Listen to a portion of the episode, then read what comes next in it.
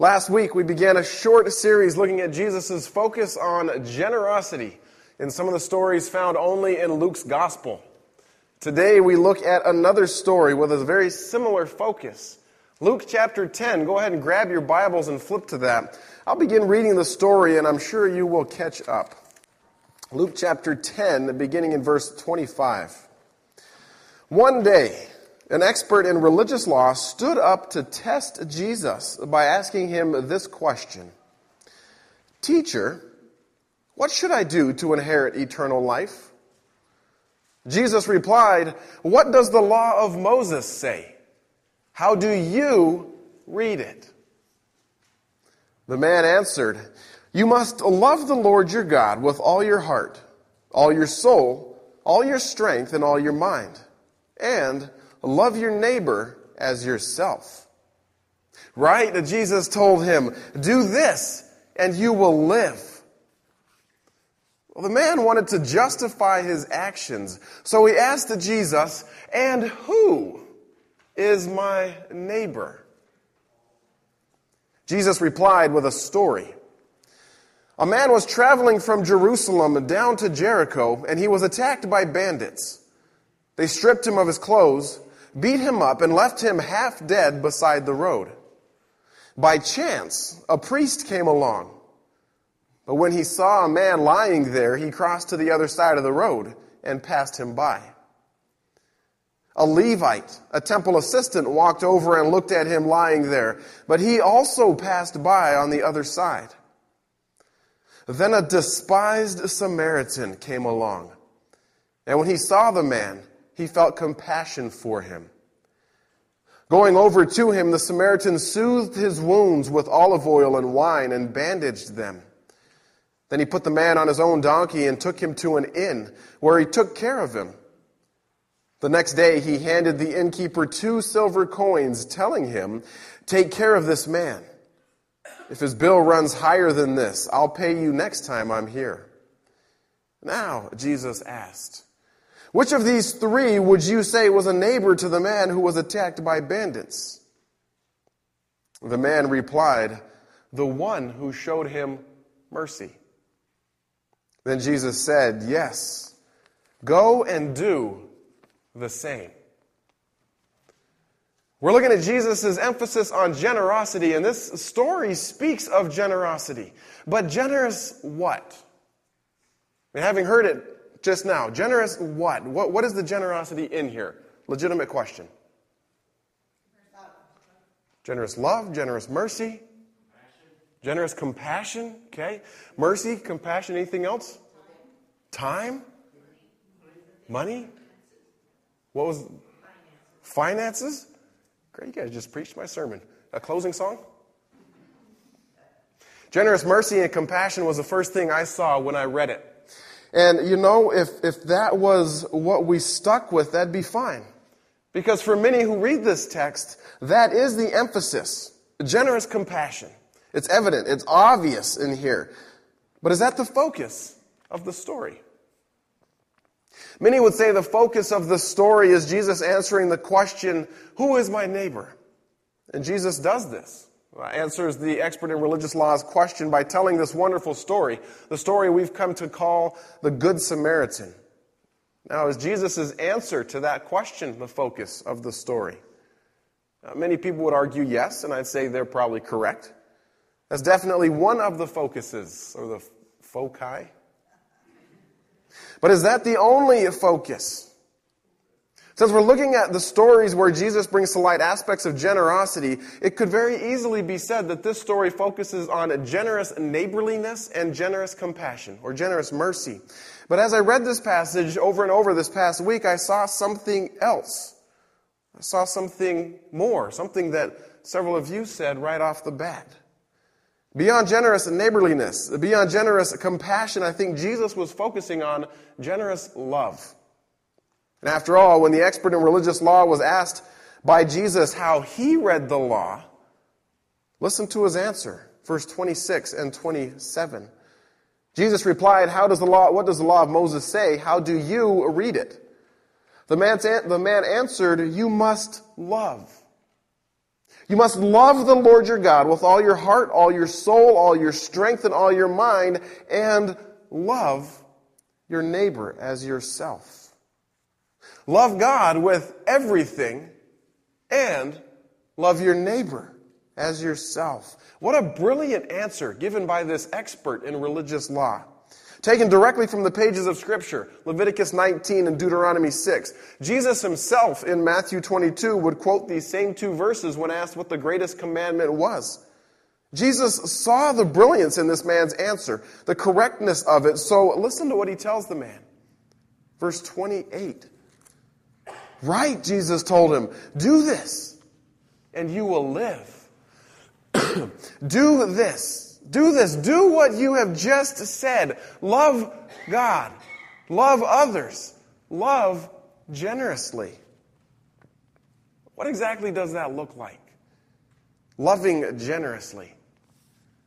Keep your finger here in Luke chapter 10 and flip over with me to 1 Corinthians 13. This is the classic biblical chapter on love. It's often preached at weddings. Uh, Riley did a good job preaching it at Rainey's wedding this last Sunday. It's often given as the simple definition of what it means to love. 1 Corinthians 13, beginning in verse 4. Love is patient. Love is kind. Love is not jealous or boastful or proud or rude. It does not demand its own way. It is not irritable, and it keeps no record of being wronged. It does not rejoice about injustice, but rejoices whenever the truth wins out. Love never gives up. Love never loses faith. It's always hopeful and endures through every circumstance. Did you see it? Like, seriously, did you, did you see it? We just saw in 1 Corinthians 13 the story of the Good Samaritan.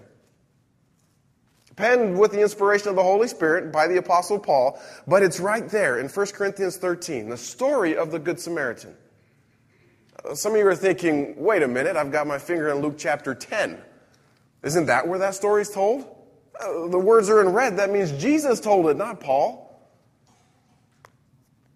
What Jesus tells in the story of Luke 10, he tells the story of what generous love is. And Paul's definition of love is lived out by the Good Samaritan.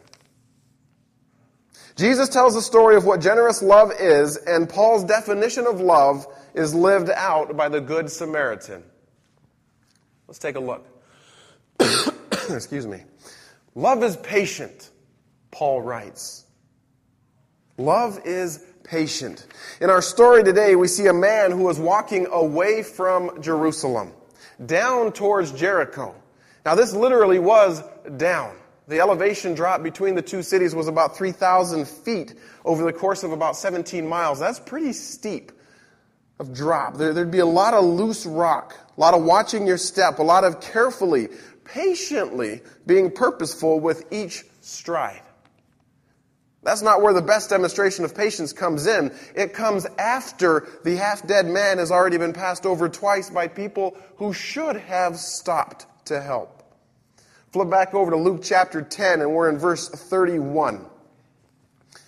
By chance, a priest came along. But when he saw the man lying there, he crossed over to the other side of the road and passed him by Now, a temple assistant or a Levite walked over, looked at him lying there, but he also passed by on the other side. Then a despised Samaritan came along, and when he saw the man, he felt compassion for him. So going over to him, going over to him, that means breaking stride. That means slowing the donkey. That means stopping. When every ounce of that Samaritan is probably telling him, don't stop here. You're in a, a, routine. You're in a pattern right now. Don't stop. And besides that, this road is known bandits and hoodlums. I would imagine seeing someone roughed up on the side of that road was not all that uncommon a sight. So this Samaritan, he demonstrated great patience to stop.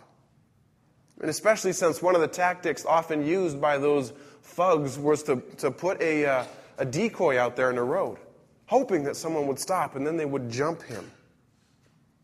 Now, the Samaritan's patience continues as he helps the man. We're in verse 34. Going over to him, The Samaritan man soothed his wounds with olive oil and wine and bandaged them. The smart thing for the Samaritan to do would have been to grab the beaten up man from the seated position on his donkey, kind of pull him up behind the saddle, the saddle like you see in the Western movies, and, and keep going. That would have been the smart and the safer thing to do. But instead of smart and safe, the Samaritan demonstrated generous love. He demonstrated generous love through his patience. It would have taken patience to soothe the wounds and then bandage them. I would imagine someone who looked half dead had more than just a black eye. There was wounds to be soothed all over the body. So carefully, methodically, lovingly, this Samaritan man demonstrated great patience in his care for the beaten man. Generous love is patient. Generous love is kind. Now, we could simply say, look at what one man did for the other when he showed kindness. But I want to push that just a little bit further. What character trait did the expert in religious law pick up on? When Jesus told the story, what did he see?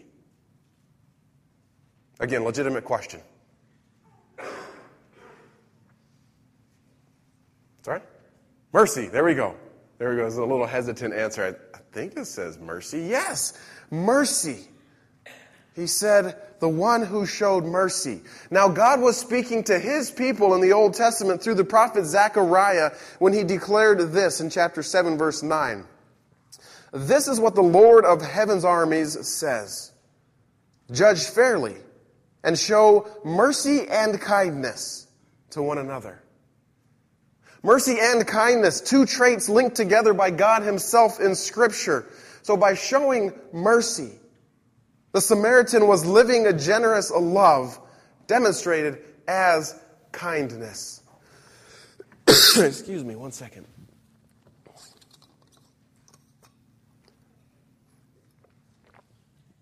We see love is patient.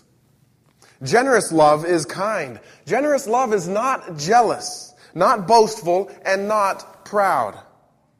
This Samaritan man had every right to be proud and boastful. You see, he, much like the other man who had gotten beaten up, was apparently traveling alone. One commentator says that that showed the carelessness of the man that was beaten up. With all the danger on the trail, you just, you're not supposed to travel alone. But mention of the Samaritan tells of no one, tra- no traveling companions with him either, right? So what makes one person get jumped and the other one not? Uh, we don't really know. I'm going to speculate here a little bit. I bet the Samaritan could very easily have walked right on by, kind of prideful, kind of boastful, thinking to himself, I must be a tougher looking man than that guy. I must walk stronger I must be more intimidating. I must have what it takes to scare away the hoodlums. Excuse me. Obviously, this weak and scrawny man does not have that. Obviously, he walks in a way that screams target, that screams easy prey, that screams walking victim. But no, not me. I am Samaritan man. Hear me roar. Right? He could have done that boastfully and pridefully, but it appears he did not think this. It appears there was no jealousy in his uh, looking at the other man's condition. No boastfulness or pride was displayed through his actions. So we see that generous love is patient. Generous love is kind. Generous love is not jealous, boastful, or proud. And generous love does not demand its own way. Generous love is not self-seeking. Coming upon this man who was beaten up on the side of the road, the Samaritan man did not think only of his own well-being. He did not demand his own way. Had he, he would have kept right on walking. I've already said that the, the trail was dangerous. so to stop meant more time for the same thugs who did the first beating to come back around for another, for another round. What a great target this Samaritan would have been. Many scholars think he was a merchant. And they think that because they, they ask, why else would he be coming from Jerusalem? He wasn't up there to worship. The Samaritans didn't worship in Jerusalem, they worshiped elsewhere. And on top of that, you look at what the man has. He's got oil and wine, and he's got the material to make bandages. I'm guessing those aren't just standard in the donkey first aid kit. Okay? But I'm guessing that, wait, wait, there's even a donkey. Oftentimes, merchants would have donkeys, not just normal travelers. The merchants would have the donkeys to, to carry their wares. So if this guy were a merchant, it would have made like logical sense for him just to keep walk on by. I mean, we could have said to him, dude, think about yourself. You're putting yourself in danger, and more than that, you're putting the goods that you sell in danger. Be self seeking. Think of you and your stuff. The Samaritan did not do that. The Samaritan could have soothed the wounds of the man, bandaged them, and then told the beaten up man to walk beside the donkey while he rode it. It was his donkey, right? Self seeking. He had probably spent the week in Jerusalem working. His, his feet would have been tired. That ride down the hill would have been nice on his feet. but he says something else. Verse 34. Going over to him, the Samaritan man soothed his wounds with olive oil and wine and bandaged them. Then he put the man on his own donkey, and he took him to an inn where he took care of him. In a non self seeking way, he let the man ride his donkey. Then the story tells us he quickly dropped him off at the door of the inn, and he kept going to, Jer- to Jericho as fast as he could because, you know, there was a farmer's market there and he was losing time. So he kept going, right? That's what it says? No. No. When we, present day, when we think of ourselves, I think it's fairly common for us to think of two things our time and our money. That sound about right? When someone asks us to do something, we usually say, well, how much time is it going to, is it going to take us? And what's it going to cost? I'm not saying that's self seeking. I'm just saying that's self seeking. Maybe, forgive me, but maybe I'm the only one that struggles with that. Maybe I'm the only one that when asked if I'll do something and looking at my own time, my own money, I demand my own way. But this Samaritan, his time, his money, Samaritan did not demand his own way. He loved generously. He gave up his donkey. He gave up extra time by staying that one night in the inn. He gave up his money by paying those two silver coins, which most scholars say would have been enough to care for the man for several weeks. Verse 35. The next day he handed the innkeeper two silver coins, two denarii, telling him, Take care of this man. If his bill runs higher than this, I'll pay you the next time I'm here. I mean, talk about not thinking of yourself. This Samaritan was entering into a contract with a motel owner that had all the say in how much it was going to cost for the man. I mean, who knows if the motel manager was honest? Who knows if he wanted to pad his own pockets and, and claim that it took a lot more money to, to, to heal this man than it really did? Any wise business investor would tell you don't enter into a deal like that. You, you set the price, I'll pay whatever you ask for it. Anybody good with money in here? Is that the way, I mean, you get a deal like that and you think, ooh, I want, I want to do that. You tell me what it's going to cost and I'll just pay whatever. The Samaritan man was not self seeking, he was loving generously. Let's recap just in case you've dozed off in the last 10, 15 minutes. Here's what we're looking at. We're looking at how, in the story of the Good Samaritan, Jesus is showing how loving your neighbor as yourself and loving God requires a generous love. With that love being defined by the Apostle Paul in 1 Corinthians 13. We've seen so far that generous love is patient, it's kind, it's not jealous or boastful or proud, it does not demand its own way. And generous love keeps no record of wrong does not rejoice in injustice. I wonder how many times before the Samaritan man in our story had been shunned, ridiculed, mocked, harassed by the Jews. You see, Jews and Samaritans hated each other. There was bad blood between them. I don't have enough time to, to give the history of why, but trust me on this. Jews did not like Samaritans. Samaritans did not like Jews. The story of the woman at the well in John chapter 4 demonstrates clearly the relationship between the two groups. John 4 verse 9, the woman was surprised when Jesus asked her for a drink, for Jews refused to have anything to do with Samaritans. Jesus himself, when he sent out the 12 on a mission, told them, don't go to the Samaritans. The Jews and Samaritans, there was no love lost between them. now, it's assumed, not, though not explicitly stated in our text, it is assumed that the man who was beaten up was a Jew. So it would have been perfectly understandable if the Samaritan man had walked right on by, inwardly cheered a bit for the injustice done to the Jew. It would have been perfectly acceptable if the Samaritan had recalled to mind all the times that he had been mistreated and walked by that guy and said, Look who's laughing now, buddy. Ha! He didn't do that. He loved generously and he kept no record of being wronged. In fact, this Samaritan lived out Jesus' sermon on the plain better than the two Jews that had walked by did. Jesus said in Luke chapter 6, But to you who are willing to listen, I say, love your enemies. Do good to those who hate you. It was as if the Good Samaritan knew what else the Apostle Paul would one day write. Colossians 3:12 Paul writes, "Put on then as God's chosen ones, holy and beloved, kindness, humility, meekness, patience, bearing with one another, and if one has a complaint against another, forgiving each other. As the Lord has forgiven you, so you must also forgive. Generous love keeps no record of wrong. It's patient. It's kind. It's not jealous. It doesn't demand its own way. It keeps no record of wrong. Generous love never gives up. It's always hopeful verse 34 and 35.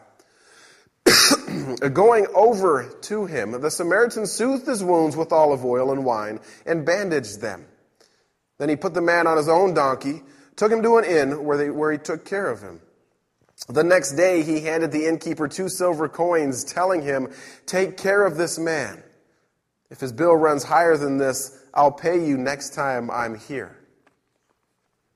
In those two verses, it's easy to see the never give up attitude of the Samaritan. He soothed the bandage and cared for the man's wounds, stayed the extra night in the motel, perhaps until that beaten man was, was a little bit uh, or in less life threatening condition. And then he gave the, the, the front desk clerk money to continue caring for the hurting man. And he essentially said, I'm not going to give up on him. I'm coming back through here in the future, and I have full hope this guy will be full hope that this guy will be fully recovered. And I'm going to pay you to prove that hope. I'm going to pay you to show that I don't give up. That's generous love, full of hope, never giving up. So far from 1 Corinthians 13, we've seen quite a few things that generous love is. The next thing generous love does is it never loses faith. Now, one of the differences between the Jews and the Samaritans was how much of Scripture they saw as authoritative. The Jews, they, they saw everything from Genesis up through our entire Old Testament as God's Word. But the Samaritans, they only claim the first five books as, as holy, as, as sacred. We know that the Jews were very good at following their law. But there's many scholars that believe that the Samaritans followed their laws even more so. If that's the case, I have to ask if the actions of the Samaritan were evidence of him never losing faith. In Deuteronomy, which of course is one of the first five books, Scripture told the Samaritans if you see that your neighbor's donkey or ox has collapsed on the road, do not look the other way. Go and help your neighbor get it back on its feet. In a different passage in Exodus, which is also in the first five, Exodus 23, it says, If you come upon your enemy's ox or donkey that is strayed away, take it back to its owner. If you see that the donkey of someone who hates you has collapsed under its load, do not walk by. Instead, stop and help. I realize that a collapsed man and a collapsed donkey on the side of the road are two drastically different things, but could it be that the Samaritan was reading his scriptures generously? Could it be he believed that if God were to say that about an ox of an enemy, how much more God would say if a person who was your enemy has stumbled on the side of the road? Stop to help them up. I think a case could be made that this is demonstrating never losing faith. So, generous love is patient. Generous love is kind. It's not jealous, boastful, or proud. It does not demand its own way. Generous love keeps no record of wrong. It never gives up, never loses faith. It's hopeful, and generous love endures through every circumstance. Every circumstance. Even when walking on a downhill slope, when you're given a choice to pull off to the side of the road in a high risk, high danger area to provide a life giving support to a person you'd normally call an enemy. Does love endure that type of circumstance? This Samaritan man loved generously. Luke chapter 10, generous love. I see the story of the Good Samaritan slightly different than I did a week ago. But so what? So what? What does that, what does that mean to us? And I finished last week's message asking you this question. I asked, How are you living generously? I could very easily just change that I to an O and ask this question How are you loving generously? Does your love look like what we see on TV or in the papers? Or does it look like what we have found in a despised Samaritan man? The Bible tells us that God loved the world so much he was willing to give his only son. He did that doing whatever it took to get us and his creation back in right relationship with himself. We could very easily say that God chose to love generously by going to the cross for us in Jesus Christ. When Jesus raised his arms outstretched, he very easily could have been saying, I choose to love you generously. So, my question this morning that I'll leave us with is how are we responding to God's generous love? Are we responding back to Him in the same type of generousness that He has showed us? Are we responding back to others with that same type of love? Love God. Love others. This was the expert in religious law's answer.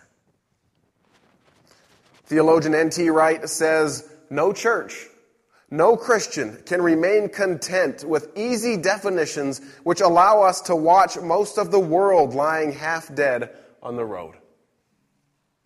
Today's preachers, today's defenders of the gospel must find fresh ways of telling the story of God's love which will do for our day what this brilliant parable did for Jesus' first hearers. Will your life tell a story in a fresh and appealing way? How are you living out God's love generously? Let's pray.